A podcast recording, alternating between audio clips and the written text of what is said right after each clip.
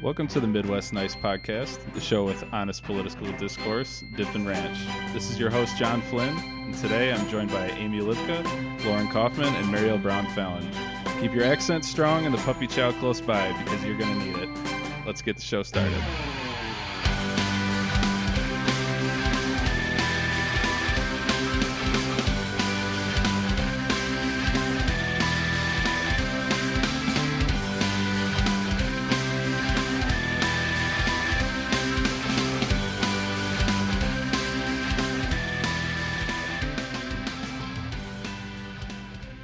Welcome everybody to the show. This is actually our first ever show, the inaugural, uh, the Da, da, da, da. the Pillar Show. Yes, thank you. Uh, I'm John Flynn, and today I'm joined by Lauren Kaufman. She is a political advertising and digital aficionado, a, uh, a Twitter master. Uh, That's I- huge. That's the best endorsement I've ever gotten. Yes. Thank you, John. Thank you. Uh, I'm really good at this. Um, and then Mariel Brown Fallon. She is our, I guess I would say, resident coastal elitist and recent, very recent transplant to the Midwest. Hey, hey, that's what they call me, that full title all the time. Yeah, that's I've seen people call you that on the street. Me too. And to my right is Amy Lipka. She's also a political advertising expert. Uh, has been working in politics for quite a while now, and also a dog person, expert dog person. expert dog person is what's on my business cards. Yes, I saw that, um, and I agree. Uh, so basically, the idea of this podcast there are so many political podcasts out there, uh, but very few, uh, if any, that are really focusing on the Midwest in uh, a sort of meaningful way. Um, during uh, basically every election cycle, there's a lot of eyes on the Midwest, but very few microphones, uh, as Amy eloquently put when we were talking about this earlier. Um, and so, yeah, we just figured that it was time for uh, getting voices from, you know, right deep in the belly of the Rust Belt, uh, some real perspectives on that. And so that's why we are all gathered here today. Some might say the bowels of the Rust Belt, depending. I would. on. I would like to not. I wouldn't say No. that. Mm-mm. Oh, So, what's the bowels of the Rust Belt? We're gonna ignore this part of Ohio. the podcast. Yeah. No, I'm not editing this out. We're leaving it. Um, Um, yeah, I think it's really important too to have voices of young Midwesterners. I think so often Mhm. we talk about people who are, you know, middle aged, which obviously those are really important vo- voters, but you know, we're the future of electoral politics here in America, and it's important that our voices are heard so that we know what's coming. hmm Yeah, this is something we definitely talked about before. Is that so much of what you hear when everybody's talking about it is very centered on like essential like blue collar workers and factory jobs and uh, sort of like really centralized talking points. Specifically, white blue collar workers is what everyone is Yeah, very worried uh, about. Yeah, and it really um what am I trying to say? it, it it it sort of diminishes and scrubs the diversity of everything that's actually going on in the Midwest. I know our perspectives are a little biased towards Michigan specifically, but I think it really is the heart of the Midwest and the Rust Belt. Some people would say it stretches as far as the Dakotas. That's up for debate. And we Um, will debate that later on the podcast. and we will debate that on this podcast. Um, so yeah, there's there's really been a, a sort of a one-sided conversation, and it during the election seasons, especially, it gets very the Midwest gets uh, white knighted pretty bad, where people feel like they need to come in and say that they're going to save everything, and that um, sort of talking like it's this, you know, insane, destitute place, and um, I think that's really been a problem for a long time. I don't know what you guys think about it. I mean, I would have to agree. Like, um, coming to the Midwest, obviously from the coast, I think that, you know, we learned about the Great Recession and how it hit places like Detroit and, and Michigan and the Midwest pretty hard.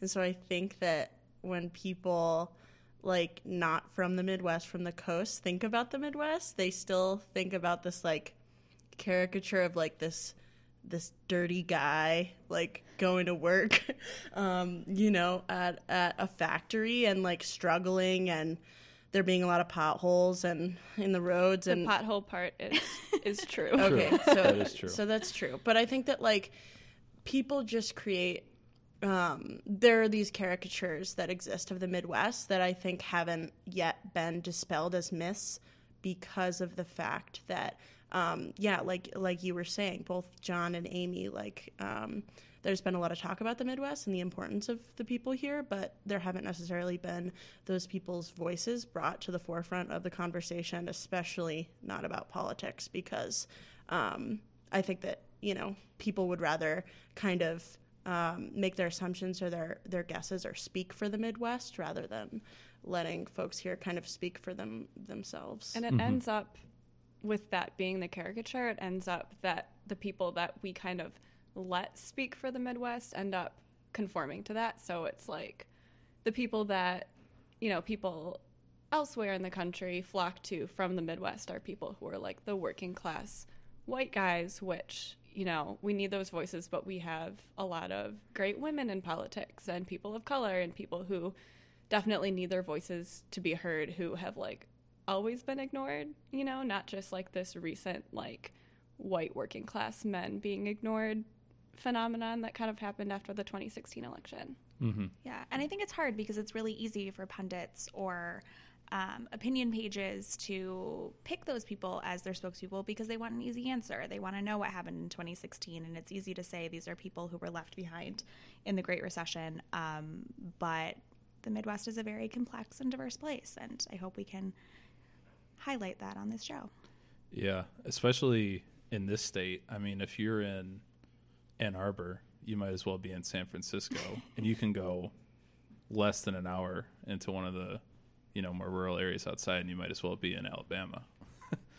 um, so yeah, it gets really weird, uh, especially, you know, if you go, it can get even more drastic if you go further up north to like Traverse City, and then an area outside of that is so rural and so i mean you might as well not only be in different states but in different like periods of time. It gets really insane would like to say that Traverse City is a modern, thriving metropolis. it is It well is. there's a lot of modern thriving metropolises in michigan but the 90% of the time if they're talking about it or anywhere else in the midwest it's like abandoned rusty steel town or um, you know corn farms not that i mean we have I'm from one of those, so that's totally fine. Yes. I'll vouch for that. It's okay for us to say it because Lauren is from Cedar Springs. It's true. True fact. Red True fact. Flannel Capital of America. Re- is it really? It is. We have a festival. You should come. what do you mean how do you measure I think it's just a title that Uh, they gave we- it. I don't think there's science. there's I not don't a think there's competition, scientists it's working just on the metrics. there's nobody studying. Also, I think no one else claimed the red flannel capital of America. yeah. Oh, that's a good point. Who else is out there trying to claim that? maybe somewhere in wisconsin There's a whole story, 1939 blizzard. It's a whole thing. Yeah. But I'm sorry. proud. Yeah, I'm sorry if we're offending you here, Lauren. It's yeah yeah so beyond that um, we also just something that uh, i think there's so many stories out there to tell that really aren't being told is actually the people working in politics you see so much of you know the candidates and the faces of it um, but everything that's going behind the scenes is something that especially because i sort of fell into politics. I didn't go to school for it. I never thought that i was going to end up in it. Um, but I remember even from the first time the, that I was helping on a, a city council race, the amount of work that goes into it and the kind of people that are working on it. And it really, um, especially in this past presidential election, people, I think, have a wrong idea about what's going on because it really is more like Veep than House of Cards. that's so true Yeah, and so coming from like more of a, a standard political background would definitely be Lauren and Mariel. Um, so I don't know if you would like to talk about how you got to start, Mariel.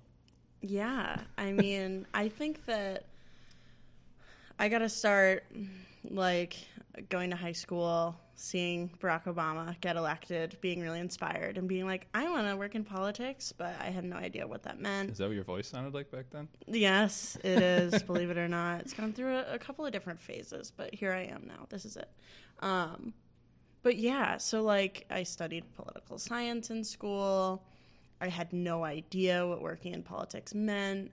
Um, I thought it would be like pretty glamorous and you'd be like down on the floor arguing stuff like with Republicans who I like, you know, I was in college and I was mad and didn't really know how to engage in like political discourse that was like exchanging ideas, more of just like yelling ideas. Yeah. You're going to be people. wearing a power suit with Yeah. like some huge shoulders. Absolutely, of course. And I do own a couple tables. Absolutely. So I do own a couple of those right now. But I think that all of my dreams of like the glamour and the power suits and the um, you know, like the Mad Men bottles of alcohol that you keep in your office to celebrate every victory with were like smashed once I worked on the 2016 presidential election as an organizer um, because you soon realize that it's not as glamorous as you thought it was and it's a lot of really late nights and knocking on doors of people who don't want to talk to you and doing grunt work and eating domino's pizza uh, for three meals a day. Sweatpants hair Yeah. tie chilling with no makeup on you know yeah, I had no idea that Drake wrote that song about campaign work. He did actually, believe it or not. Yeah, yeah. But yeah, so uh, I think that working in politics um, is a lot of people who um, are optimistic and are excited to see change, but at the end of the day, um, whether they're qualified or whether anybody really knows what they're doing um, is kind of another question. And I think that politics is kind of a learn by doing scenario. And I think that Lauren would kind of agree with that because she also has worked on campaigns as well. Uh, you don't speak for me, but yes, yes, I do. I would say that exact that exact thing, but probably not as eloquently. You're right. Yep. Yeah. Um, mhm. Yeah, so I've actually been interested in politics since I was mm, 10 years old. Um, so I would say I'm not exactly like the case study for most new activists, especially in this resistance generation, um, which I think is great. Uh, one thing that I've been talking a lot about recently is starting up a political campaign is a lot like starting a startup company for an eight month period of time. And so I think it's really important to get people involved early and young and make sure that they know there's an election every two years, not just every presidential year. Um, that it's not just Trump that we need to worry about, but making sure that our values are represented every two years or in local elections every year, every six months sometimes. Um, so that our voices are really are really heard. Um, but I did get involved more heavily when I was at the College Democrats at the University of Michigan. Uh, shout out to the next generation of great organizers, activists, candidates, and um, it's just really empowering for me to see, you know, with the like March for Our Lives and all of these activists from Parkland, especially. Uh, doing these really great, amazing things that I wish I were, you know, smart enough and strong enough to have been doing in high school. it's pretty yeah it's pretty incredible but it's it's pretty unfortunate that like kids have had to take this role and be like nope you're done to a lot of politicians. And i think that yeah and i think that that speaks to the fact that um I don't know. Politics, like you grew up and you think that all of the people who are in charge are really smart and really capable and must be there uh, because they earned it and because because they worked really hard. And and I do believe that that a lot of folks that is the truth. But I think for others, like um, you know, this is more involved in like the issue of money and politics and special interests and a how lot to. of garbage people. It's a, yeah, I mean, okay, I wasn't gonna go there, but John John said it. There's yeah. a lot of water trash, even on the Democrat side. it's true yeah and Yeah. i yeah so i mean i mean it's wonderful to see these kids stepping up but it's unfortunate to know that the reason why is because our politicians um, have failed us in a lot of ways Well, and to that point, it's also important to remember that those really smart people sometimes need people to stand up and tell them what their voice is, what matters to them, what's important to them. And you can be that person too. Like you can be that elected official or their staffer or their campaign manager. You can make that difference as well, even if you're 16 years old, which is crazy that those kids, like you said, have had to step up and fill that role. yeah yeah Well, I think yeah that uh, you know the last this presidential election in general, I've said before that um, uh, people actually think my job is cool, because people seem, did seem that younger people did seem to get so much more into politics than they were before. Um, I mean, even uh, uh, people were pretty excited for the Obama elections, but I think this one, well, maybe not excited isn't the right word for the the last election, but way more involved. and you know, I think there's so many more people now that know, you know, what the uh, what the role of the assistant FBI director is now than ever ever would have before. Um, yeah, but in general, people are getting more interested in it, and I think it's good that more people are interested in getting into politics, especially people who weren't on that track to start with. I know Amy was uh, sort of like me, uh, got into it.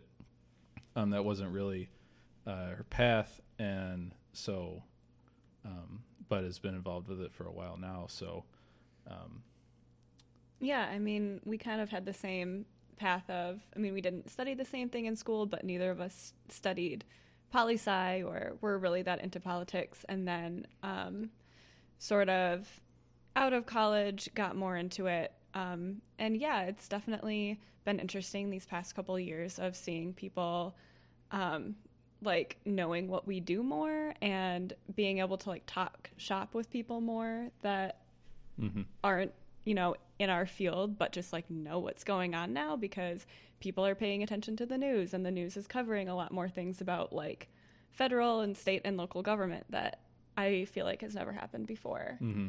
and i also think like going off of what lauren said before about a political campaign at, of any size being like a small business there's there's not necessarily like there's definitely a bigger scale to like presidential campaigns versus gubernatorial campaigns versus like city council.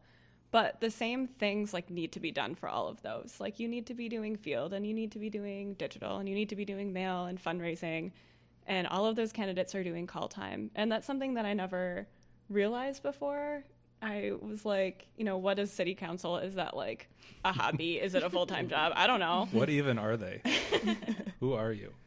But yeah, there's do? just like a base level of work that needs to be done on all of these. And I think more and more, especially young people, but, you know, people of all backgrounds getting involved in politics and learning it's really important to volunteer for a campaign. It's really important to maybe knock doors or do call time or you know even mm-hmm. if you don't work in politics to be involved and make your voice heard um, is rewarding and it's important mm-hmm. well not just that but you also need those voices you need teachers who are doing this in their spare time because they understand education policy better than anyone else and you need firefighters and police officers who understand how important those budgets are so i think that's a really great it's really great to have all different types of people volunteering and working on campaigns. and a lot of people at this point have just had it, and even if they didn't think they were smart enough or able to do it before, are just like, well, no one else is going to do this, so I guess it's me.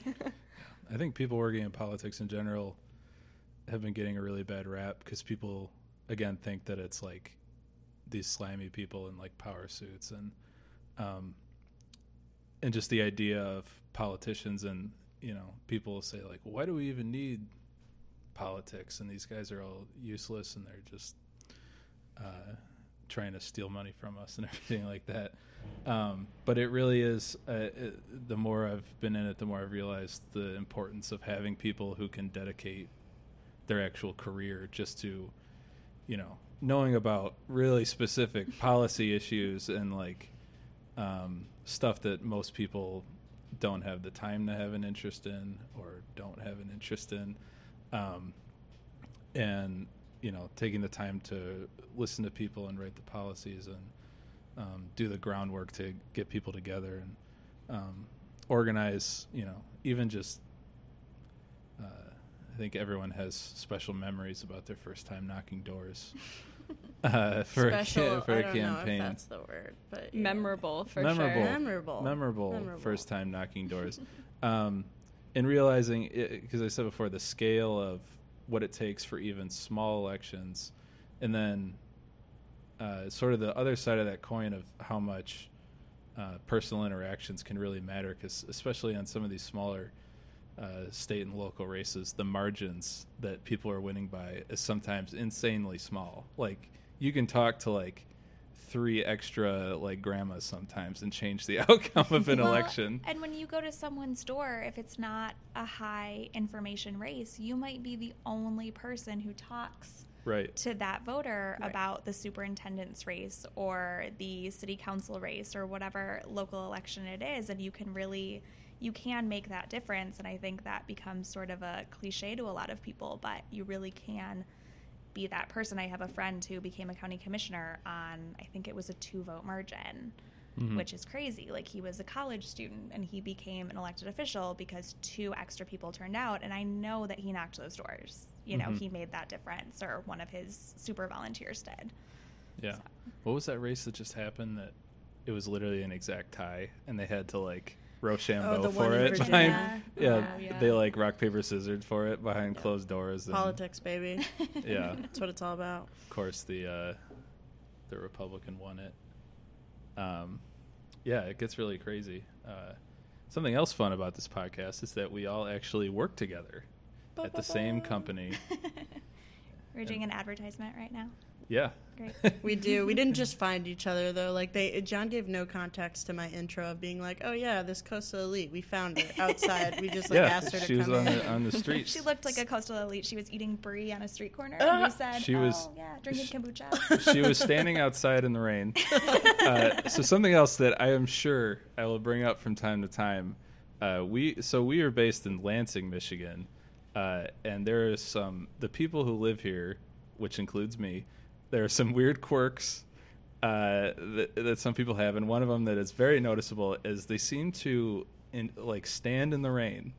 When, and what I mean by that is exactly what it sounds. When it's raining out, like pouring rain, there will be you know a ledge or an awning that they could be standing under to not be in the rain, but people will just stand in the rain or ride their bikes in the rain. to be fair it's a very rainy city I have heard rumor that we are the rainiest state capital in America. I don't Wow. know if that's true, but it's a badge of honor that I wear proudly. I'm Who surprised it's not like? Seattle.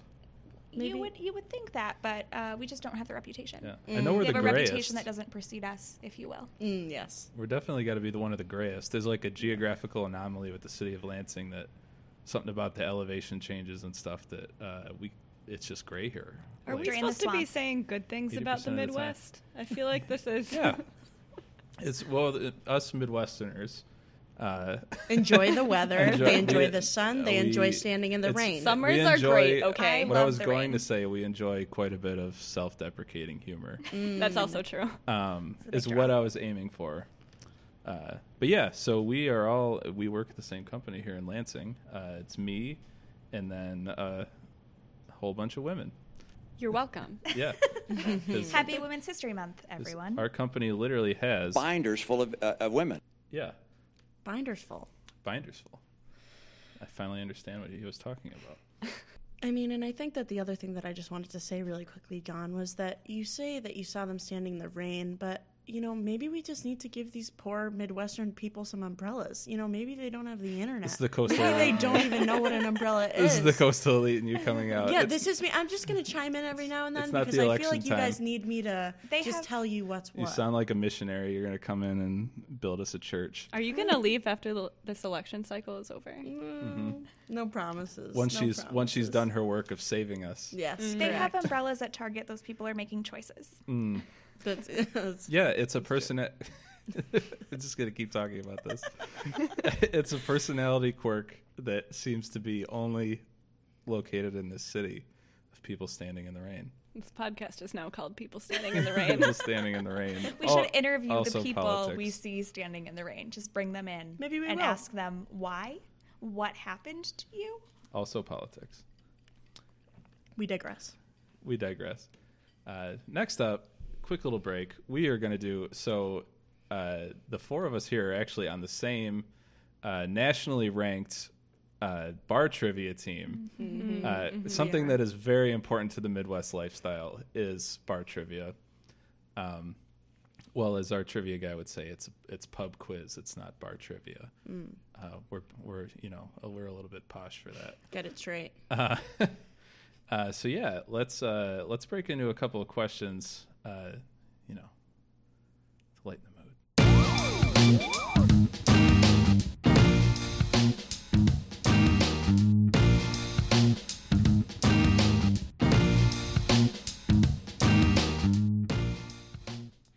So, first question, I try to keep these, you know, pretty centered. To, Are these Wait, wait, wait, Midwest? let's is set Yes. this Midwest trivia? They are. Let's set the ground rules here. Set the ground rules? Yeah. Am I What allowed could- to look at the answers on Jen's computer? No. Mm, No.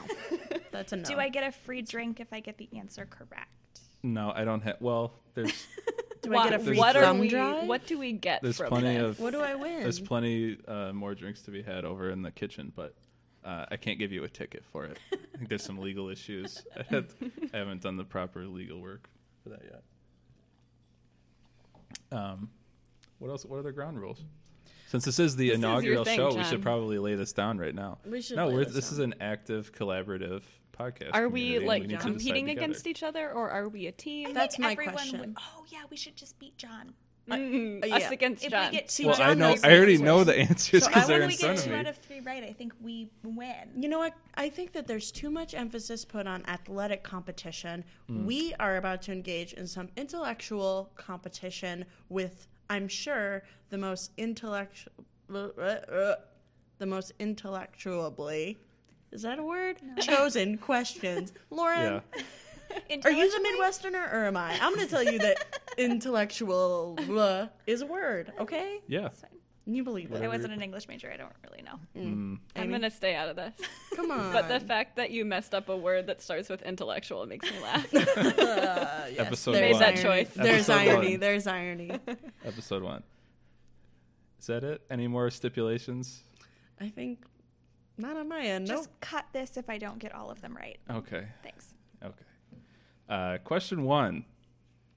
You ready? What political party was formed at a convention held in Jackson, Michigan in July of 1854?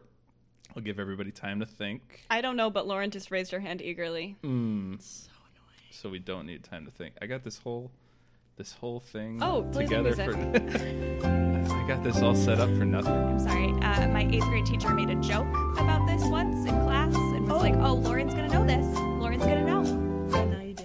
Do. Joke's on us. Here You've been training circle. your whole life for this. Thank you, Lauren. Mr. Bowers. Here we are. Okay, Lauren, what is your answer? Uh, the Republican Party.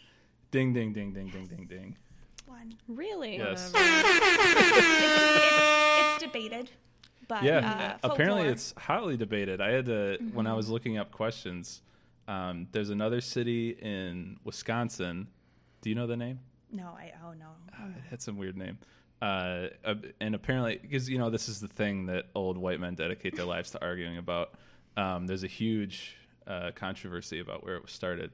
The best I could see was that the first time they met to talk about it was in Jackson, Michigan, but when they actually sort of like made it for real, like signed the the paperwork, whatever you had to do back in the 1800s, um, was in Wisconsin. I might have that backwards though. We'll take it. I believe We'll it's put it, your uh, wax seal on it and then have your horse hoof just like kind of. Yeah, I think Go right is down the in the middle of official it? process Yes. for forming a political party. Still. So yeah. Today. and uh, it's the law. yeah, and we'll take a little pride in the fact that you know the Republican Party back then was basically the Democratic Party. So You know what? And I think that we need to have a whole episode dedicated to that because it seems like it constantly puzzles people. And Mm-hmm. and I mean, I'm not going to say that I totally understand that there was a complete swap and then they kind of changed positions. I think it's a little bit more Party of Lincoln. than that. Party of Lincoln. Party right. of Lincoln was Right, right. definitely the party that uh, yeah wanted neo Nazis. Right, right. Party of Lincoln. That's what I heard. Yeah, Yep. yeah. Lauren, you look uh, you look I didn't. I didn't say it. So Mm. She made a face, and it was warranted. Maybe. yeah. It's a free show. We have no advertisers. We can say what we want. I can't wait until we do because, like, I'm so jealous of the people who are like, "This podcast is brought to you by Casper," We could just And make it up probably, we but we, just could. shouldn't use a normal. but they say they get free beds, and Yeah, we can make up a whole fake company. I can make a website for it. that I sounds perfect. we could Don't cut find this. a Lansing taco place that would do that. For Mm. us. Ooh. So Ooh, would Pablo's would they endorse us? yeah, we should send them this link. I'm Endorse be or super into it. sponsor? Yeah, I'm getting it mixed up. It would be sponsor. It would be sponsor, but I think that that's when we know we've made it. So, Pablo's, if you're listening, we're looking for a sponsor. I think the true sign, though, really is though, uh, if you get one of those mail order mattress companies It to is. sponsor you, that's what they all are now. It's like a thousand dollars, and they just get it to sleep on, and then. But do they? I I don't bought know. one. It's Did you? so comfy. Is it worth it? Was it Highly convenient? it. Uh, yeah, you just you open the box. Let's Like, it not seems give to them be- free Yeah, no advertising now. advertising. No, no, we're no, we got to give give it- it to them now so that they actually give it. You know, we got to put ourselves out there. Uh, okay. All right, we good on that question? Uh, Can go into the second one, and take your time this time. Michigan was the first state in the union to abolish what?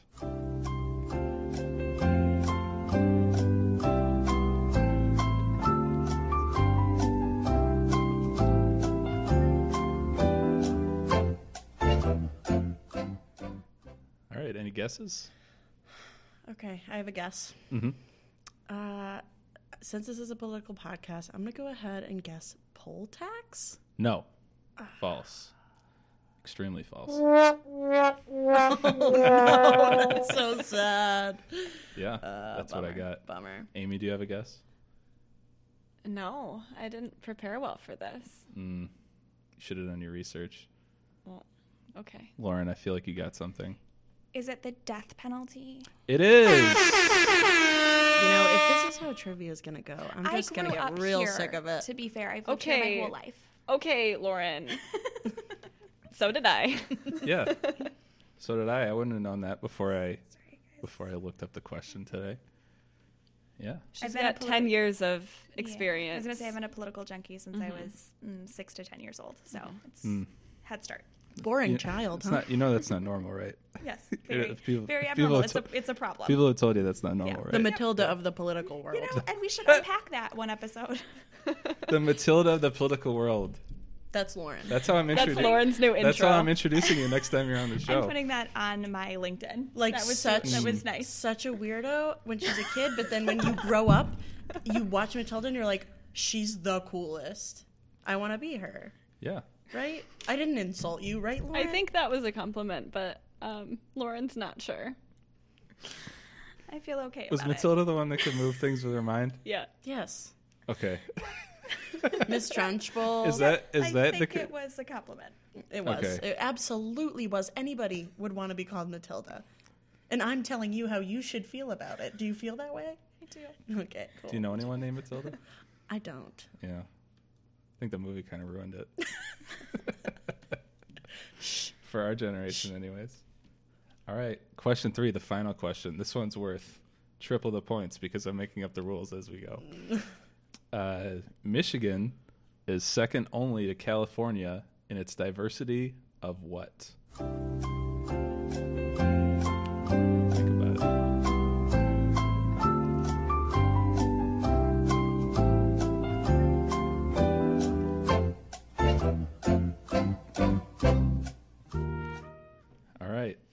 Let's take uh, let's take guesses around the room. Lauren, what do you got? I don't want to go first. Um, You're so confident in the last two. Well, yeah, because I knew the answers. Yeah, that would that would Um, help. Yeah. Diversity of political podcast. Uh, Hmm. Elected officials. Elected officials. That's your guess. Yeah, that is my Mariel, guess. what's your guess? Um, I'm gonna guess. So I feel like this could go two ways, but I'm only gonna say one because if Amy has an answer, I don't wanna whatever. Um, so or can I give two guesses? That's not Uh, how trivia works. That's not That's how, not tri- how you're trivia right. Okay, you're right. You're right. You're right. If uh, if uh, what's our? I, I know we've been going to trivia a long time. What is our host name? I don't know why I'm totally blanking Keith. on it. You're right. Okay, so the only rules for trivia from now on should be if Keith would not accept Mm-hmm. The answer, then you will not. Okay, I'm gonna guess agriculture. Okay. Strong guess. So I was gonna say agriculture, but I don't know. I'm gonna say maybe trees. Trees. We got a lot of trees. So the correct answer was Please clap. agriculture. I'm, I'm calling shenanigans. You're calling shenanigans? calling What was your other answer? Um, it was gonna be like manufacturing.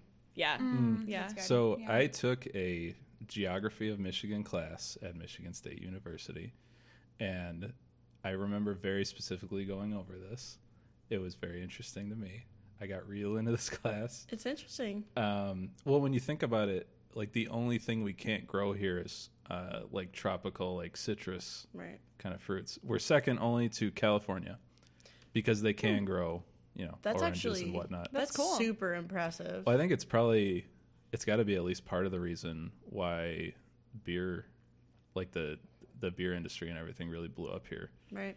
I think with global warming, we can be number one, you guys. Yeah, uh, Halfway there. Yeah. Living on a prayer. yeah, we're doing everything we can to be number one in tropical climates and areas that should not have tropical climates. I don't know. We're like supporting some renewable energy here. There are some politicians doing some great Yeah. things. So You you guys might have to uh, work work on that. Yeah. Okay. You drive up 127 from here. They got that giant wind farm. There you go. All We have some pretty sizable goals and some great uh, renewable energy manufacturers in Michigan. So I think Oh, we're, that's really well put. we're put. getting there. Really well put, Lauren. That ended on a really wholesome note, guys. Yeah, Yeah. That's what this show's about. Yeah. wholesomeness. Uh, so next up, we wanted to talk about some some current events going on here in our midwestern region. Uh, and first up, uh, this is going to sound, you know, like every cheesy political newscast ever, but the governor's race is really heating up here Oh, in the boy. state of Michigan. Good horse race coverage coming up here, folks. So Yeah, horse race, but yeah. So everyone's starting to get their, you know, signatures in and really declaring it. Yeah, I don't know if this is happening in the rest of the country, but at least in most Midwest states, I think there's there are pretty competitive governors races. hmm Yeah, well, we, I think that it always, well, it's definitely the reason why people do come here during the election cycles is because it can be such swing states and even the smaller races, you know, governor races, state reps, things like that within it can really swing either way in Yeah. a, a way that it doesn't in other areas. Um, So a little bit of context is that our governor's terming out this year, and so there are uh, quite a few people running Mhm. for governor, a few on both sides of the aisle. hmm Um, most of the Republicans are in the current administration, hmm so that's fun. And who's our current governor, just for Uh, context, for the uni- folks listening? universally loved, beloved uh, current governor uh, Richard Snyder. Is it Ah. short for Richard or is it just Rick? I don't know. probably know. short for something. Yeah, I but guess yeah. Richard. So basically, 100% universally loved. Mm, I you have know. heard. He Yep. If was he- like fourth least popular. Really, Yep. just cutting right through my bullshit. There, I'm aren't you? yeah. No. That's what I do nope. here. Straight I couldn't shooting. get the trivia question, so. Yeah. This is what I'm um, contributing. mhm. And so basically, the the two main contenders on his side of the aisle, they're going to be vying for a seat, are his current lieutenant governor Brian Calley and the attorney general Bill Schuette, both of whom also, uh, shockingly, 100% uh, universally loved. I've never heard a single a single bad thing about either of them, so it's going to be a really tough race. Brian Calley does look exactly like Niles from Frasier. And that's it. the only thing I have to say it's about true. that. I think I tweeted it once. Yeah, so to our listeners out there, the please, please, if you haven't seen him before, Google it, and then Google Niles Crane. And then tweet it at us because we have a Twitter. Apparently, We do have a Twitter. It's uh, at Midwest. Nice. I just set it up. I'm not a I'm not a Twitter aficionado like uh, several of the people in the group here. So, um, Is it at Midwest Nice? uh, it's at mid. It might. I think it's Midwestern Nice because I couldn't get Midwest Nice, and Midwest Nice podcast was too long. Just Mm. like Google it, and if it looks like us, then take a chance. Yeah, Take a chance. we're marketing here, folks. This is cross. This you know, we're getting you on. The, You do all the work, is our Mhm. marketing. Yes. yeah, Mhm. Yeah. You do everything. It's an I 80 don't wanna do 20. it. You 80, us 20. Yeah, so Brian Calley, uh, besides looking like Niles Crane, also uh, I think looks like the sort of like uh, slimy sidekick to every like villainous businessman. There- Like he's like the well, funny you should mention that because Uh-huh. he's currently the slimy sidekick Right. to Yeah. a villainous business. Too Right. real, John. yeah. Too real. Well, he's yeah he's like the Smithers to the Mister Burns. Oh. currently running our state. Um, currently running our great state, but he has that look. The pointy face. Yeah, he's got like a like a little boy's haircut on like a, an adult man's body, Mm. um, which I think is interesting. I think it's really interesting. Mm. Um, and then, uh, so also there you've got uh, just a real, just a real champion of diversity and rights for everybody. Our Attorney General Bill Schuette. Um, And the environment. Um, yeah, he's, super. Yeah, just environmentalist. He was in that. He was, you know, in that factory in that in that video Was he? For like five seconds. He was, yeah. He's Yeah. super. He's He's- also he's super. He's wearing not, a nice button down. He's one of us. is Super what you're not saying. into suing the EPA. Yeah, he's one of Um, us. Just Uh, a real or stand up. putting stays on gay marriage rights. not into That was a- standing that up to was a- Jeff Sessions. That was a fun one. Yeah. Yeah. Good guy. Sounds like it. Wow. Yeah, overall, yeah, I'd have more for dinner. Would you vote for him? Yeah. Sounds like In a it. heart- oh, in a heartbeat. Still making up my mind. yeah, undecided. Uh, so yeah, a couple of just real great guys over there. Um, it's gonna be a hard. It's gonna be a hard primary. I don't know how people are gonna decide. I actually think it is going to be a hard primary for them. Oh, it is. They're like the same. I mean, different, but they're the same person. Like, I'll He be al- interested to see their mail and like their advertising, even though I probably won't get their digital ads because Mm-hmm. I just like want to know how they're differentiating themselves. Yeah. Now that I think of it, like Brian Calley looks like he could be Bill Schuette's son. Does he not? I'm gonna have to Google that It's pretty close. after this is over. We're gonna have to fact check that after the podcast. Yeah.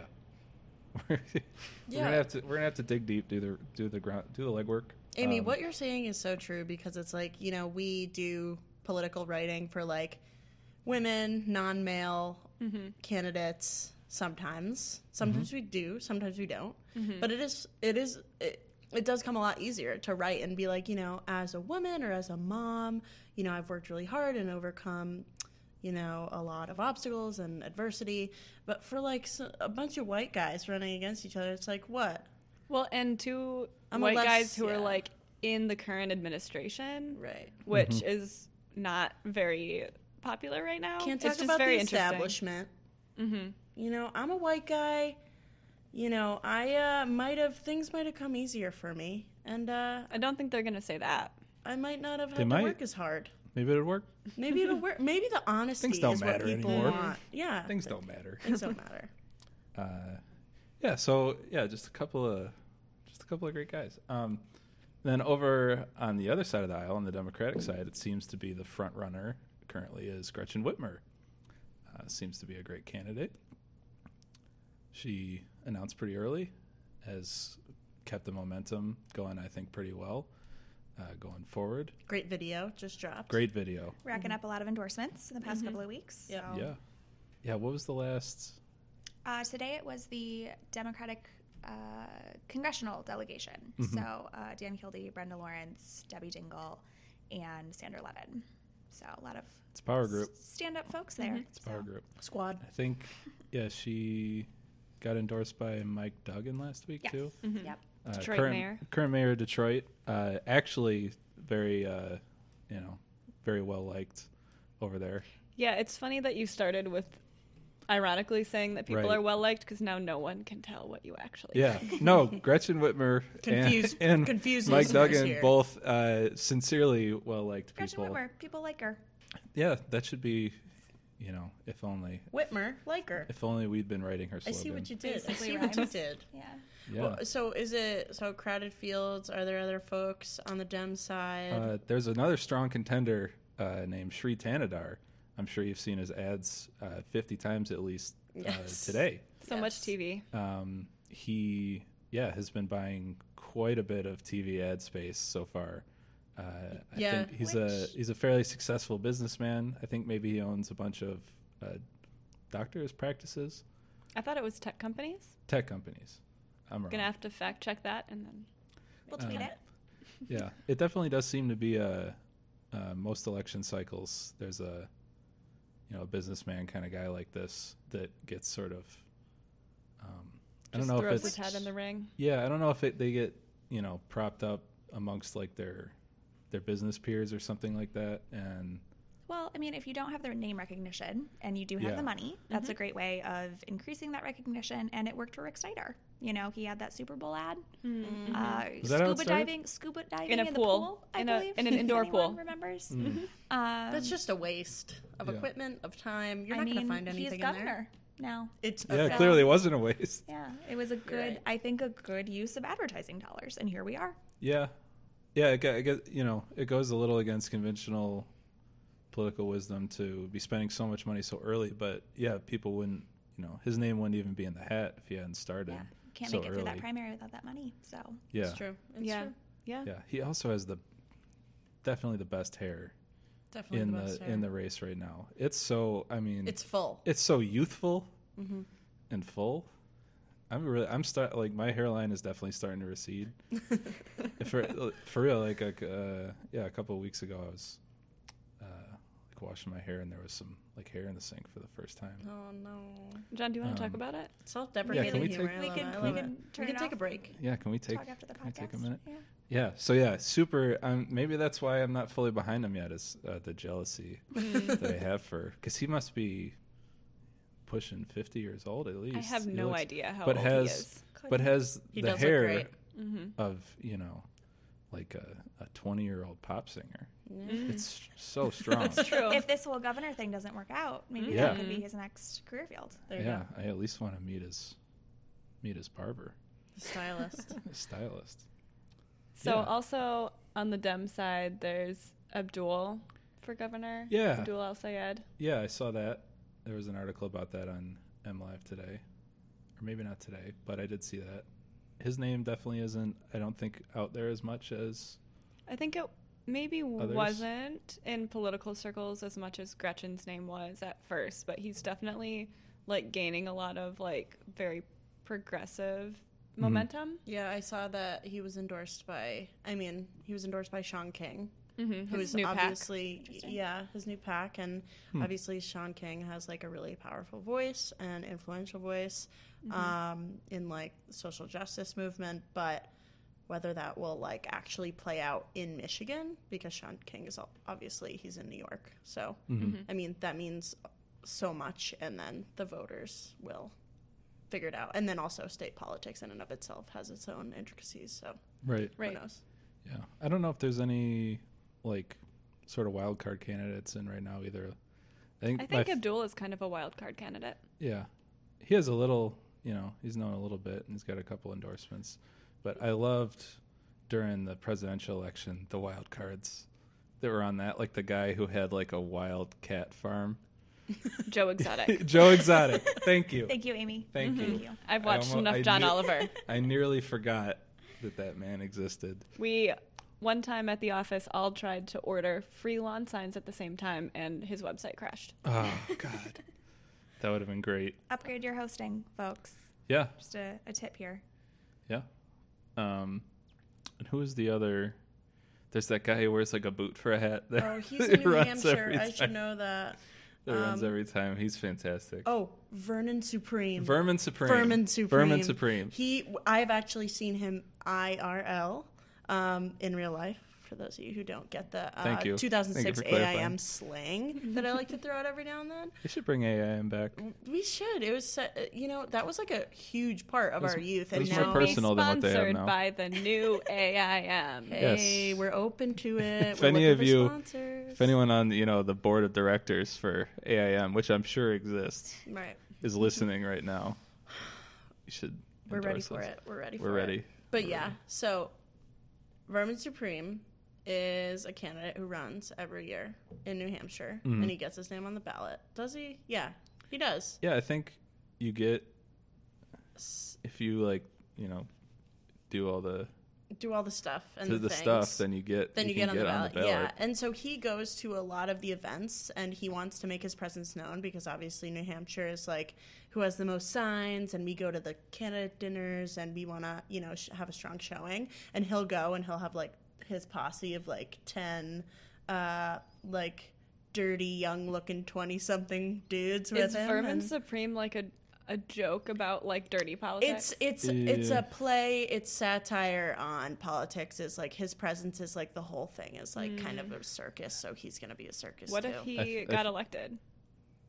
I mean, Trump's the You'd president, have to That's rally behind him. exactly. so The country would have to rally behind him. why? Yeah, I have nothing but respect for my future president. Yeah, That's all I I, gotta think- say.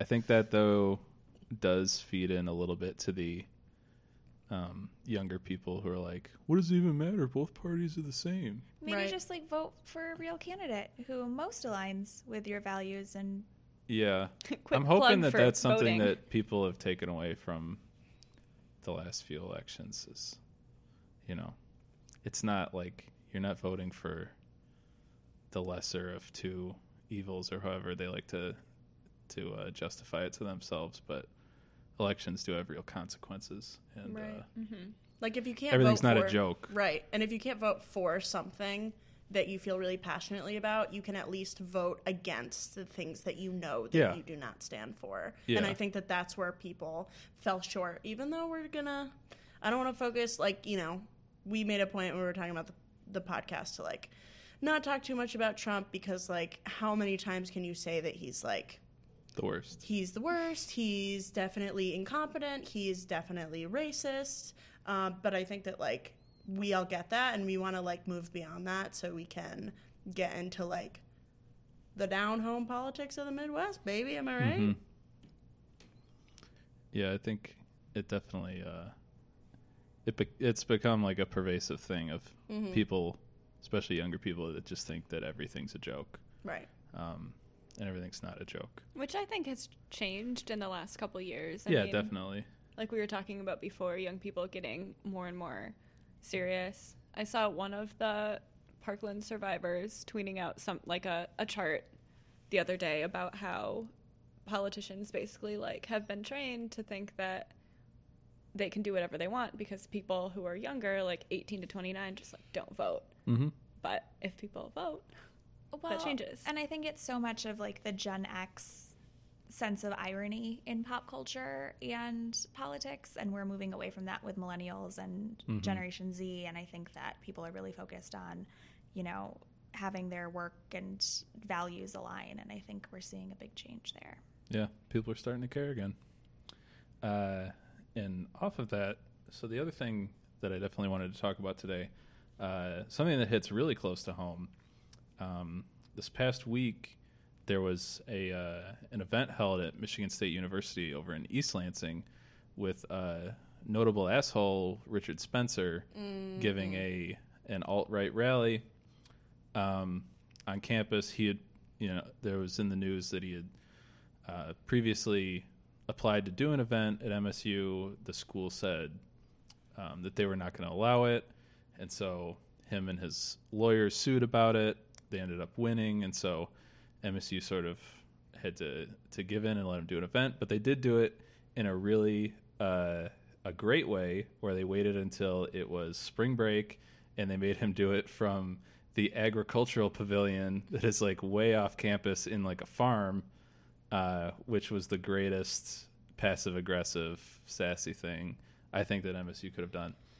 Um, and then you know the rally went pretty much what you would think it would be. There was protesters, counter protesters. There were fights that happened, a lot of arrests. Um, the actual event itself, if you've seen pictures from it, literally had I think like twenty or less people in it, which is hilarious. I think Richard Spencer did say we sold three times that many tickets and people didn't want to come. Like, Yeah. okay, you sold sixty tickets. yeah, and he's on like a tirade now because he says that um, his ev- well, he, he literally said his events aren't fun anymore, which is you know apparently they used to be you know, I think just a blast, that's the goal. and uh, that the Antifa, which is his you know his boogeyman number one, um, was starting the violence. Um, even though I'm pretty sure it was one of his supporters that fired a gun. Mm, it's correct. Pretty sure there was some gunfire. That's correct. Um, at least I know. At least I saw that uh, some of the arrests were people that had weapons on them, um, concealed weapons. Uh, so that's always, you know, it seems to be a pattern with his events. Um, and then, so the the newest thing was that he was saying that you know he doesn't know if he's going to do it anymore, and really whining about um, the the protests and things like that because there. there were at least preliminary plans for him to do another event at the University of Michigan over in Ann Arbor, um, where Lauren and Amy are alumni of. Uh, so I'm sure they have some thoughts on that. Uh, so I mean, they initially just said, "Well, we can't say no," but then they said, Yeah. "We're still trying to find a place for you to speak." And I think that they might just be like, "New phone, who dis?" yeah, well, that's sort of the engine that his whole campaign is running on is like money from lawsuits. Right. Um, it's sort of the same thing that I know that's a strategy that like the Westboro Baptist Church uses. They have a lot of um, lawyers as members, and so when um, they either get kicked out of a town or people say they can't demonstrate things like that, they sue, and the money from those lawsuits uh, sort of feeds their organization. Um, Which, by the way, there's a great documentary on Netflix about the Westboro Baptist Church and the family and everybody who's in the church, which is actually just like mostly family members with like maybe two or three outside people. But um, yeah, it's bizarre if you couldn't have guessed. Um, and uh, yeah, so I feel like it explains a lot about who these people are. So check it out if you haven't seen it. Yeah, they protested once when I was in college um, at the Arthur Miller Theater, and I think it really speaks to the um, values and the strength of communities like East Lansing and Ann Arbor, um, because these people are only going to places where they know there's a strong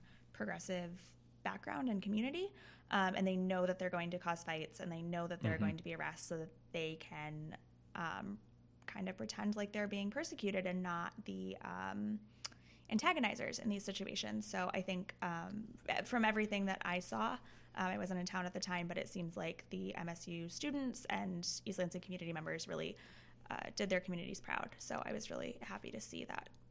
Yeah, I know they also they were running uh, at the same time as the event. They had a a big like pro diversity event at a church in Lansing Nice.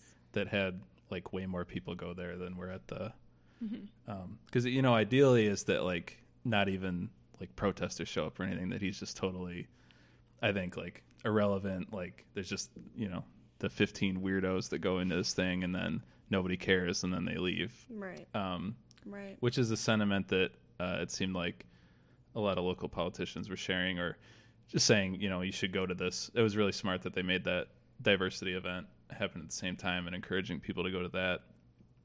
Um, Right, like if you're gonna protest, go protest somewhere that's not Yeah. right there. So you yeah, still giving people an into the outlet, attention. an outlet to to get together and talk about it. Um, Yeah. Yeah, and this has definitely been something that's happening. You know, it's not just an MSU thing. Like, there's a lot of these hip young racists who are going around and uh, giving rallies, and uh, you know, uh, the the pinnacle of it was the the Charlottesville event, um, and something that's really been growing amongst you know, and I'm a a white male, and it's you know my demographic that's gravitating towards this shit. Um, and it's I think going back a couple of years because a lot of it well most of it grew out of the internet um, I think as an avid redditor and people on the internet you could definitely see how people were sort of radicalized towards these ideas coming from maybe they had some more like libertarian ideas or just didn't you know just were looking for something to be a part of um, and ended up gravitating towards this very uh, this very negative area. Well, Um, and I think it can be easy to gravitate toward a philosophy and ideology that doesn't blame you for anything. Like when you don't have to take any responsibility for your actions and it's others and you're the one who's being oppressed, it can be really easy to do that and it can be hard to confront things that your country has done, things that you might have participated in, things that your Especially ancestors you, did. Yeah, if you haven't had to face those things before, Right. then you don't feel like you should have to. yeah, and I, I you know, and it, it seems it's so people come to that you know that uh, that alt right and white nationalist movement. I think from it, it seems like there's a pretty like strong pattern of the background where everybody comes from, which is something that I'm sure they are, but they really need to be studying of how um, exactly people are getting radicalized and um, because it, it seems like the way that people are gravitating towards these groups is so similar across the board and the demographic is so similar. Um, everything from age personality traits economic background.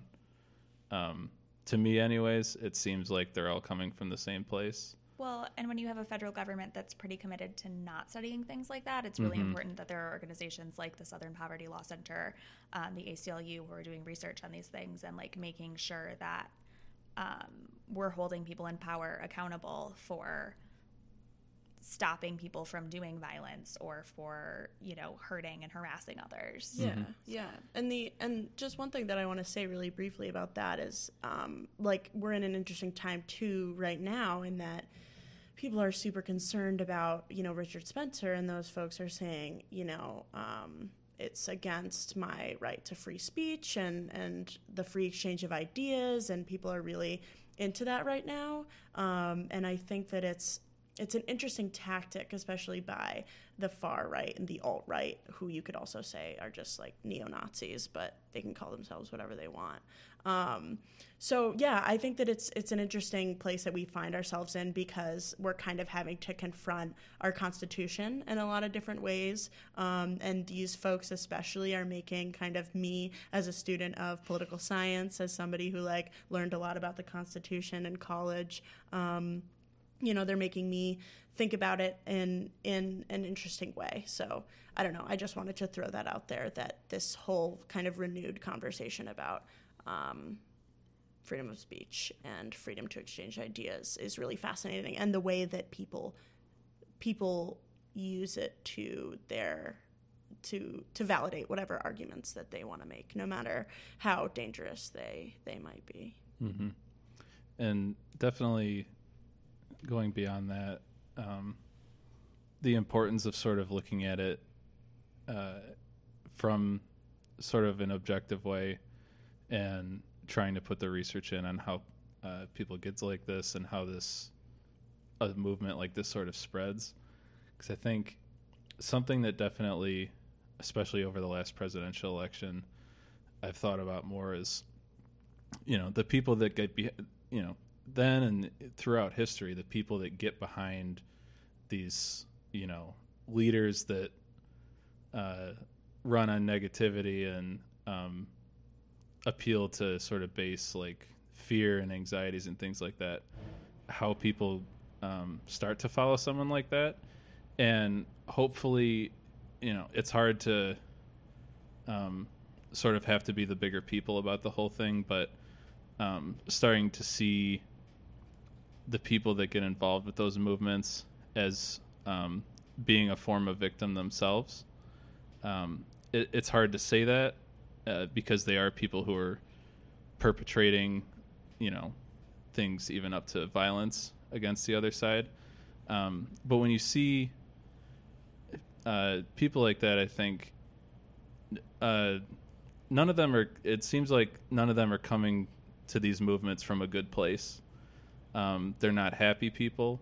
They're not people that are satisfied with where they are in life, and they sort of take the easy road route of blaming, you know, the easiest people to blame for their problems. And I think it's going to be really hard moving forward to sort of reintegrate them into uh, a more positive society if you don't start or if you start from a place of just trying to punish the people who are involved in that or totally separate them from the rest of society um, it, it, can be sort of a hard opinion to take. I just i feel like um, yeah they really they really aren't coming you know this it isn't like happy well adjusted people who things of um, who really feel like you know they're in a good place in their lives that gravitate towards these movements. So studying how that happens what's you know sort of the breaking point that gets them involved in this um, Yeah, I Yeah. mean, going off of what you said and what you said to Mario, like the Constitution was used for so long as like a statement of rights for like white upper class men, and so you know, in the last like years and decades, when other people have been saying, "No, this is this is for us too," and it's not just for you, and like you being able to have freedom of speech means that I should also be able to have freedom of speech, but that's like that's not how it's been for so long. Mhm. Um, regardless of if that's how it should be, that's not how it's been. And so I think like recognizing that is important. I mean, important for all of us, not just for like, you know, one side or the other. And then I think that's also why we need allies and not just like the people who we've always just put the people who are hurting the most and the most victimized in the situation where they have to explain things and they have to you know cut themselves open even more in order for the people at the top who feel victimized and aren't actually to you know understand. And so now that there's more and more people getting into politics and kind of understanding the way that our country was built and the way that our world works it's really important for people to empathize with you know maybe people who are causing harm to other people but it shouldn't be the people who are harmed or the people who are oppressed Mm-hmm. And I think even if you look at, like, let's go back to Richard Spencer specifically. Like, how did he come to be who he is now, and why is he doing that? And, you know, you could look at it from, you know, if he's doing that, if he's just, you know, a troll, like a Milo Yiannopoulos kind of guy who's doing this solely for, you know, he wants to make a career out of media and being a, a public speaker and that kind of thing. And this is just sort of the easiest way for him to rile up a base to come talk to him um, and give him attention in the media. Um, it's always, I mean, I think looking back, it's never it never ends well. It's creating, you know, a a movement that's really cannibalistic, and eventually, people are going to turn on him, and he's going to end up, you know, at the bottom. Yeah. Um, Yeah.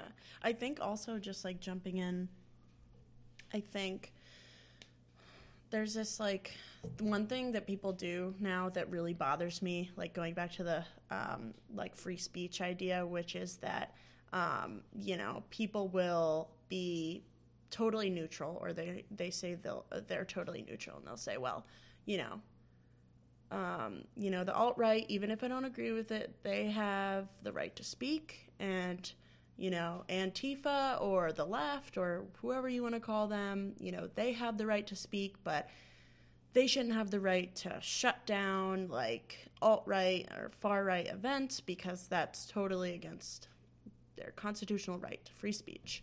Um, but and and people often equate Antifa and the alt right, and I think that there's a mistake in doing that because um, in doing that you're kind of you're presenting yourself as having like no beliefs and as a neutral party. And i think that you have to look at it uh, at its face and say okay richard spencer is advocating for um, a white ethno national state um, where he believes that you know there needs to be a whole country of just white people, and that needs to be America. And so all of the brown people and people of color need to leave. And how are they going to leave? That's either going to be by war and violence, or that's going to be by genocide. And then you have another side, which is Antifa saying, no, that's not going to happen, and it's not going to happen on our watch. And so we're going to shut you down because um, that's bull that's bs and like we're not going to allow it. So i think that like i don't know. I just wanted to throw that out there and and and ask if you've heard that argument because it bothers me when people like take that middle ground and like i think what john's saying is important and saying like we need to study like where where this rage is coming from because it's it needs to be nipped in the bud. And i think that lauren you're onto something in saying that like we haven't actively sought out like research that will get to the bottom of this because of the people who are in power but like oh my god the amount of like dads like middle-aged white 55 year old new balance khaki wearing men who i have heard hey, New say- Balances are comfortable. so but just like seriously who, who else has heard this argument Well, I mean, and just to to play devil's advocate. Oh, I'm not no, saying that I Lauren, don't do it on I'm Do not, it. I'm not Do it. saying that I agree. Keep it 100, no, Lauren. Because, because throwback. Um, but one the Skokie, I believe it was Skokie, Illinois versus the ACLU, ACLU versus Skokie, Illinois. Like the Supreme Court has said that the government can't stop people from protesting. There was a famous case where the KKK wanted to march through the downtown of this predominantly Jewish neighborhood, and the they didn't get the permits, even though they've fulfilled all of the requirements. And um, the ACLU defended them in the Supreme Court, the KKK, and um, the Supreme Court said that the government can't stop people from protesting. And I think there's a lot of um, older, more traditional progressives who come kind of come from that place. And I think it's that is an interesting argument to say this isn't the government that's trying to shut them down, but what responsibility does um, a state institution like a university have Or to police say, in or police in protecting- protecting right, them right. and so it's kind of an interesting um, i was just reading something about the protesters at Selma, where people were very upset that the federal government didn't come in to protect those protesters. And obviously, those are people that we agree with and who were on the right side of history. Um, but it's kind of like what um, what rights do protesters have, even when they don't go with the viewpoints of the majority in that community. Um, and if something is defined as hate speech, obviously I have a different feeling about it. Um, but where are those lines drawn, and what's the responsibility of the government to protect that speech? Right. And um, I know I was very upset when we learned about Skokie in school because I said, you know, the ACLU is supposed to be on our side.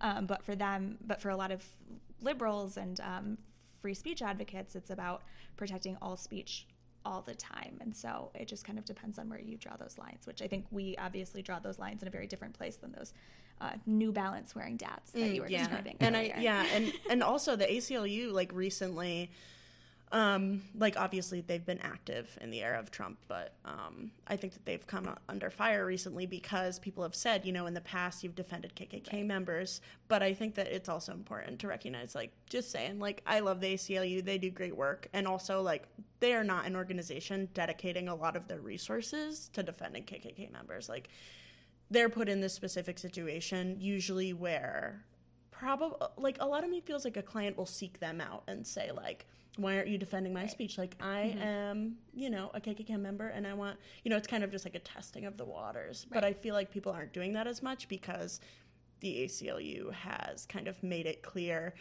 covertly where where it stands Right. by defending certain people or certain cases rather than others. Yeah, it's hard to say anything about it without, you know, sounding like an apologist, um, because the the ideals that we're talking about that these people have are so extreme and so violent. Um, we're not talking about you know, Tea Partiers where it was, you know, I don't want to pay any taxes. it's a little bit easier to play devil's advocate on that um, than you know with white nationalists right um, Yeah. it's it's gotten so much more extreme, and and that ex, you know that extreme group has gotten so much more mainstream in the past year, two years.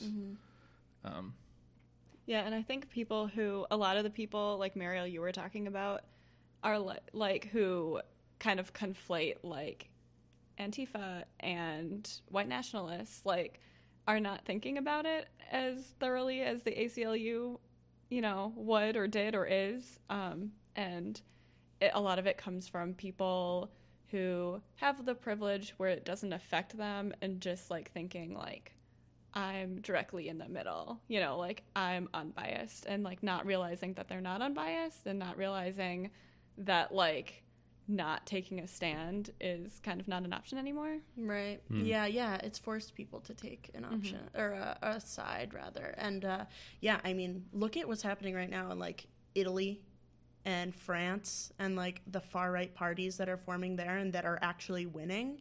Um, and I think that this is like like this stretches from like Michigan to like all of these other places and I think that it's something that everybody's going to have to grapple with, but I think that I think that a lot of us are just like blown away that this is something that we're having to come to grips with right now. And realizing that it like never went away, even though a lot of people thought that it did. Yeah. A lot Well- of white people thought that it did. And that's what happens when you have a national political leader get on a stage every night for a year and a half spouting very anti immigrant sentiment.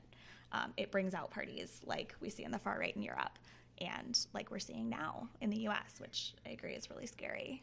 yeah, it's bringing the uh, bringing the cockroaches out of the cupboard. And uh, that a phrase? it is now. Just make that up. now, baby. uh, but yeah, it, it really is bringing some of these people who I think we're definitely more comfortable in the shadows, and some of them are almost, you know, it's falling apart now that there's real scrutiny on them for the first time. Um, when you're Yeah, it's thinking different about, when you're on Reddit. yeah, when you, yeah, and you're talking about you know guys like Milo Yiannopoulos, who's had his uh, definite fall from grace from the good graces of that side now, and um, uh, other people like that who who really thrived on you know internet trolls and uh, um, being able to being able to really attack people from the shadows and not face any real consequences for it. And now they're out, and you saw all the people at that were at you know the Charlottesville rally who lost their jobs because the pictures of them were online and um, facing some real consequences for the extremist beliefs that they've had for the first time.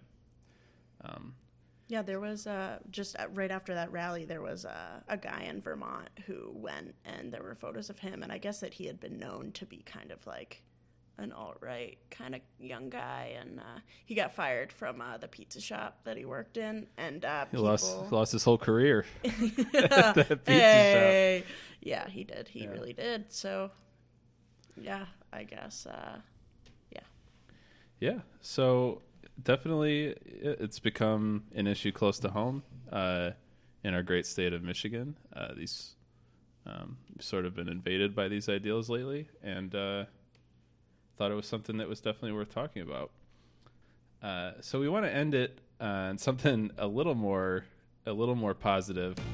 Um, so our last segment, uh, hopefully our last segment every week is going to be a, uh, a silver linings. There's so much wrong going on in politics now, and um, so much negativity. So we figured we'd end every episode on what's going right, uh, something positive, something good, something funny, uh, something that you know we can really rally around.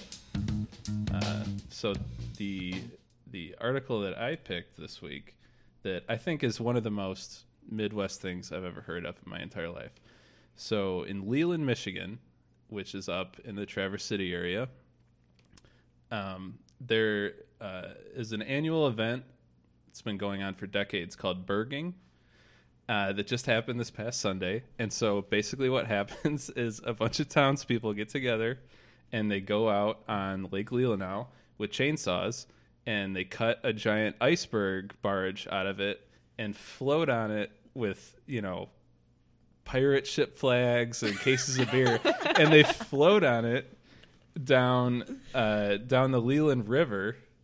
And it gets even better. So they it, it's a long journey, and they float down it With 30 packs. And there's yeah, and there's a dam at the end, and so i in their words, they have to jump off before it goes over the town dam. So all of these uh, crazy people from this town. No, I'm not going to call them crazy. They're they're innovators, and I You know what this reminds me of is uh, throwing Ted in the river. Yep. From Parks Yes. and Rec. Yep. Yes. Somewhere Thank you. in that town charter, Mm-hmm. someone misspelled burrow, and now we have Berging. Berging. And chainsaws. yeah, well, apparently there was uh, the Weather Channel did a story on this last year, and they caught a ton of flack for it. Not from like, well, at first I saw that and I was like, is there some sort of weird environmental impact of cutting icebergs off of the lake? But no, it was just people calling them hicks and rednecks and It's good, Uh, clean, being- wholesome fun. yeah, being really negative. Well, the idea that they have to jump off into an icy river before it goes choice. over a dam uh, is a little bit different. But man, is this just this is just a fantastic story. Um, one of the top stories uh, that was out a couple of days ago, Oh, um, which is always those slow news days. Those are the best yeah. because you can really dig deep into something like this. I'm gonna go out on a limb and say that's not what your parents meant when they said go outside and play with little Johnny next door. I think in Leland it is. oh, It could exactly be, yeah. they're go, getting they at. go berging from the time they're they're With wee lads. with chainsaws. That's going to be an Olympic chainsaws. sport in like I'd watch it. 10 years. Me too. I'd watch the shit out of that. Yeah. I would participate in it. Would you? Yeah. I would. Yep. Well, I'm if you on saw the it- I mm-hmm. yeah, I can't I can't show you all the picture of it, but it looks like it's a big like, you know, it's probably the size of it's got the square footage of this office probably and there's like 50 people riding on it. Wow. And they they ride it all the way down this river and How do they decide who who gets to ride on the iceberg, or is it just Oh. like everybody jumps on who wants to? I don't know. I'm really getting into the weeds Do you with think there are more than 50 people who volunteer to do that? Oh, is there a Sounds cutoff? like That's what I'm wondering. Is it like whoever? It's probably something like even more wholesome, like whoever grew the biggest cucumber that year at the farmers mm. market. they Top they all get to top fifty cucumbers at the farmers market. blue ribbon and they all get to do it. Yeah. No, it's Uh, probably that everybody wants to do it and they have to do a cutoff, Lauren. You don't know There's like a raffle. the culture. Is up it like. Black Friday and they just like camp outside? I, I do know the culture there, and if my hometown got ice thick enough, we would be doing the exact same thing. in So, red flannels. Yes. Yeah. in red flannels? Were there any traditions like this in your guys' hometowns? I was from a Uh, little bit bigger city. People didn't talk to each other. Uh, there's so- a lumberjack competition at the town festival. Um, bed races, um, where people race beds uh, down the down the street. It's What? exactly what it, it's Wait. exactly what it sounds like. Yeah. exactly. What it's- Race beds. Race. Like just the mattress? Bed, bed racing. Uh, I'm Or is not it on, like, a sure. I frame with there were, like, wheels? some sort of wheels or like a pallet. That sounds set dangerous. Um, So does berging. John. Uh, excuse you. all of it. Berging is a time honored tradition Good, that we wholesome should all respect. We're just more coordinated in rural areas. I'll go out on a limb and I'll say it. Wow, bold, Yep, bold. bold. Yeah, so that was a great. Uh, that really cheered me up when I read that this morning. It, it really cheered me up after we talked about white nationalists for Yeah. like 30 me up minutes. from the Nazis. That always leaves a bad taste in my mouth. What about you? I, Yeah. yeah. it's just never good. Yeah, I want you know, I'm trying to. This is supposed to be more of a lighthearted podcast, but you can't. really- there's some subjects. It's the that, era of Trump, John. Some subjects you can't. uh You can't go over lately. How are we gonna follow up Berging, guys? We gotta dig. Oh, that's all I got. Yeah, we got. We want to go out on Berging. yeah, we're going out on Berging, but I mean next week. Next like, week's it's gonna podcast is going to be from an iceberg. It's Mm. yeah. Okay, Amy, let's not overpromise here. Lauren we said under that she would promise, over deliver. If it, yeah, if only it would be the uh, the Red Flannel Festival in Lauren's hometown. Can't wait. First, week. first full weekend in October. You're all invited. Is that the first full harvest moon? When everybody, you know, breaks it on out? Sometimes. Yeah, Mm. let me write that down so I remember to In my talk about farmer's it almanac. if this show is still alive. In the thick of GOTV, It will be. it definitely will be. Uh, so yeah, that was great. Um, man, I feel really positive right now. Uh, great, Berging. great first show. I'd like to thank uh, my co-host again for for humoring me in this idea, and uh, We'll see y'all next week.